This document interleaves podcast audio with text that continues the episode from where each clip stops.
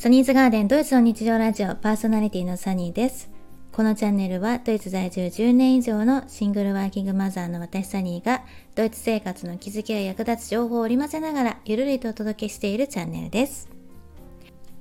はい、皆さんこんにちは。5月21日の配信になります。皆様いかがお過ごしでしょうか、え、今回の配信はですね、先週のえー、シュタイナー学校、ドイツのシュタイナー学校についてのね、特徴を少しお話ししたんですけれども、えー、ドイツのシュタイナー幼稚園についてのね、お話をしてなかったなと思って、ちょっと話がね、前後しますが、えー、私たち親子が経験したドイツのシュタイナー幼稚園の特徴についてね、あの、簡単にね、短くお話ししたいと思います。えこちらもね、ちょっと過去のブログをね、あの参考にしながら、あの、お話ししますので、もしよろしかったらね、説明欄にブログの URL を貼っておきますので、ご興味のある方は、えー、ご参考にしてください。えー、我が家の娘の場合は7歳でドイツに移住して当時はドイツ語力がほとんどなかったのでまずはドイツの、えー、シュタイナー学校1年生に転、えー、入学し直しましたでその前に、え2ヶ月ほど、え親戚のねシュタイナー幼稚園の園長先生をやってるおばさんの提案であの学校に入学するまでにドイツ語の耳に慣れていた方がいいんじゃないかっていうことでね。その彼女が運営するシュタイナー幼稚園に2ヶ月ほど通いました、えー、たった2ヶ月ですけれどもねその時の、えー、まあ、経験も交えて、えー、特徴なんかをねお話ししていきたいと思います。えー、ドイツのシュタイナー幼稚園の特徴、えーと、いくつかあるんですけれども、ちょっとピックアップしてね、6個ぐらいお話ししようかななんて思います。まず1つ目、内装は淡い色合いで統一されている。えー、シュタイナ幼稚園のね、園舎は木製のあの木造建築なんですけれども、その中に入るとですね、ピンクや黄色のあの淡い色合いですね。あの、ビビッドな色合いではなくって、淡い、こう、ぼかされたような色合いで、えー、統一されています。これはバルトルフ・シューレのシュタイナー学校の方でも、えっ、ー、と、中がね、内装がこんな感じで学年ごとにね、あの色がこう決められていて学年ごとっていうのはま成長段階に合わせた色が使われていました。とても淡くてね淡い色合いであの全然あの気にならないというか、まあ、芸術的なねあの内装になっています。はい。次2つ目は、えー、キャラクターものや黒い色はありません。このキャラクターものがないっていうのはあの基本的にテレビをね、うちに置かないっていうことと、あの、つながってくると思うんですけれども、子供の幼少期に、あの、その幼児期に子供自らが想像する世界を、えー、あえてね、テレビや、まあ、ゲームの世界や、そういうもので壊さないようにするために、えー、置かれていないということですね。うん、で、お家にね、テレビを置かないご家庭も割とたくさんありました。主体内教育ではね、テレビをあまりこう推奨していないので、テレビやゲームですね。あの、幼児期には特にあの使っていない、置いていないっていうご家庭は多くありました。これ私、あの、主体内教育についてね、娘が小さい時に本でよく読んでいたので、あの、まあ、もともとね、娘のパパや、その、おじいちゃんおばあちゃんとかご家族一族全員がねシュタイナー関係にあの関わっていたっていうこともあるんですけれども、まあ、その影響で、えーと、娘が小さい頃にねシュタイナー教育についての本を読んで勉強していたのでうちもね娘が5歳ぐらいになるまではね自宅にテレビを置いていませんでしたね。うん、あのテレビがないことを結構普通の保育園に通ってた時にママ友さんから驚かれたことは何度かあったんですけどまあ、あの、シュタイナー関係のね、あの、ママ友さんは置いてないご家庭が多かったので、特に気にはならなかったんですよ。で、我が家がね、テレビを導入したのは、あの、娘が保育園で、当時ね、プリキュアが流行ってたんですけれども、プリキュアの話をするお友達がいて、それって何？って聞かれた時に、初めて、あの、よし、これは導入しようと思ったんですよね。このテレビ導入するしないも、あの、ちょっと話が長くなるんですけど、割愛すると、えっ、ー、と、娘のパパ、ドイツ人のパパはシュタイナー教育を受けていて、10歳までね、テレビを見せてもらえなかったんですよ。で、今どうなったかっていうと、もうテレビにちょっと依存しているような感じになってしまったので、やっぱり子供の成長段階において興味を示した時にそのタイミングでその興味の対象となるものにをやっぱりこう生活の中に取り入れるだったりとかをしないと、うん、やっぱかわいそうかなっていうのがあって我が家はねその5歳の時にプリキュアについてお友達に聞かれて初めてテレビをね導入してそれからあの週に1回あのアニメとかを見る時間っていうのをね設けて一緒にねあのそういう時間を設けました。で黒い色をねと入れないっていうのは黒はね全ての色を殺してしまう色なのであのまあイメージ的にもそうですよね。なのであえて黒っていう色を生活の中には取り入れていなかったですね。あのこれは園舎の中にもなかったです。はい。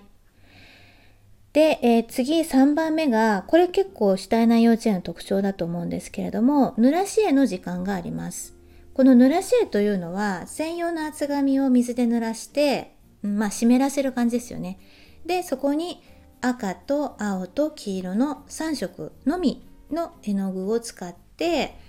あの濡らされたその紙の上に落とすんですよちょっと落とすというか、まあ、塗るとその色合いがどんどんこう混じっていくんですよね紙の上で自然に。でその色合いをこう楽しみながら想像力を膨らませるっていうようなねことをしていました。で次に4番目。早期教育はしません。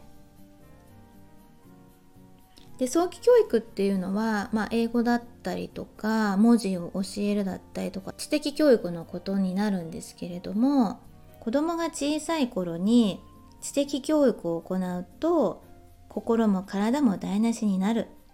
子供の成長力が後の思考力になるというねシュタイナーの考え方から来ています。はい。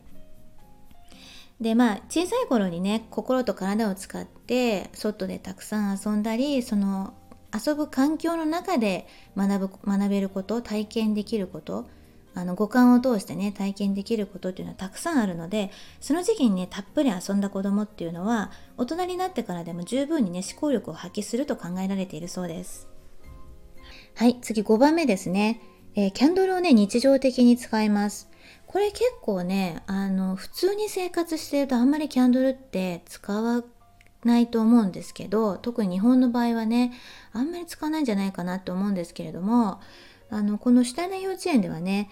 あの、まあ、シュタイナー関係もそうなんですけれどもスローキャンドルっていうのが使われていて火をつけるとね甘い香りがするんですよね。でこれは、えっと、ご飯を食べる時だったりとかえー、お話を聞く時ですね。そういう時に使われていました。であのその日のねお当番の子供が読み聞かせが始まる前に用意することもありました。で、えーと、蜜ろうキャンドルは、えー、純粋な黄色いキャンドルを使っていたと思います。はい。今はね結構いろんな色も出ているのでもしかしたらね円によっては違う色のものを使っているかもしれませんが、えー、娘がね買った時はねあの黄色いものを使っていました。はい、えー、6つ目最後ですね、えー、縄跳びや跳び箱など体を思いっきり使う遊びがありません。これは園によってもおそらく違うかと思うんですけれどもあの娘が通った時は縄跳びとか跳び箱とかっていうのあとボール遊びとかですよね。そういうのがなかったので結構ねあのやんちゃな男の子たちには物足りなかったんじゃないかなって個人的にはね見ていて思いました。あのというのもですね、えーと、3歳から6歳まで通った日本の保育園ではあの縄跳び跳び箱マットレス運動とかあと、えー、まあ、日本らしいあの竹馬とかもあったんですよね。うん、でそれで結構ね子どもたちはものすごい体を動かして本当に楽しくあの過ごしていたので結構驚いたのが小学校のねその後シュタイナー学校のバードシュルに行って3年生だったか4年3年生だったかな？あの体育の時間が始まったんですね。でその時にあのでんぐり返しってあるじゃないですかマットの上でする。そのでんぐり返しができなかった子が1人2人3人ぐらいいたんですよ。で私はそれがね結構衝撃でした。うん、あと逆上がりとかああいう鉄棒関係も鉄棒自体がないので学校に確かなかったと思うんですけどああったけどそんなにあの、うん、鉄棒というエリアがなかったので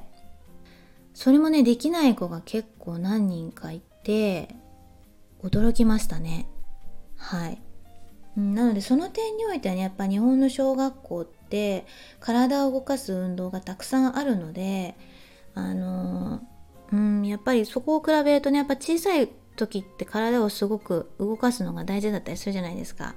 まあ大きくなってからもそうだと思うんですけど。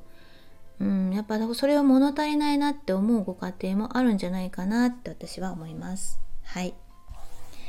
はい、そんな感じでね、ちょっと足早に手短に、あの、シュタイナー幼稚園のね、特徴をお話しいたしました。もうちょっとね、詳しくは、あの、先週のね、あの、お話ししたシュタイナー学校の特徴と一緒に、説明欄にブログの URL を貼っておきますので、ご興味のある方はそちらの方もご覧ください。はい。えっ、ー、と、最後にですね、私が、あの、今までね、そのシュタイナー教育、シュタイナー学校っていうのを経験して、気づいたことがあるのでねあのそれについてもね簡単にお話ししたいと思います。えー、今はね娘は18歳なんですけれどもあのまあいろんなご家庭やいろんなお子さんたちを見てきて気づいたのは、まあ、学校やねお友達環境っていうのは本当にある程度すごく大切なんですけれどもまあどういった教育方法を受けたかやどの学校を卒業したかっていうことにね何て言うんですかねブランドに、えー、固執するよりかは毎日家庭でどういった環境で過ごしてまあ親がねどういった接し方や言葉がけをして親親子がねどういった経験を一緒にしてどういった関係性を築いてきたかっていうことの方が子供の人格形成にはね多大な影響を与えるっていうね結論に至っています。うん、なので、初めてのねあの子育ての時ってやなんか情報がまずないからどうしたらいいかっていうのでいろんな情報を集めるじゃないですか。で私も昔はあの主体内教育だったら大丈夫っていうねもう安易なこのブランド志向でいたんですよ。でえっとそれでねやっぱりうまくいったところもあるし結局シュタイナー学校自体は娘の性格には全く合わなかったので転校するっていうことになったんですけれどもたまたまそこにしか空きがなかったえー、モンテッソーリ学校も経験しているんですけれどもモンテッソーリ学校でもいいところもあれば悪いところもあって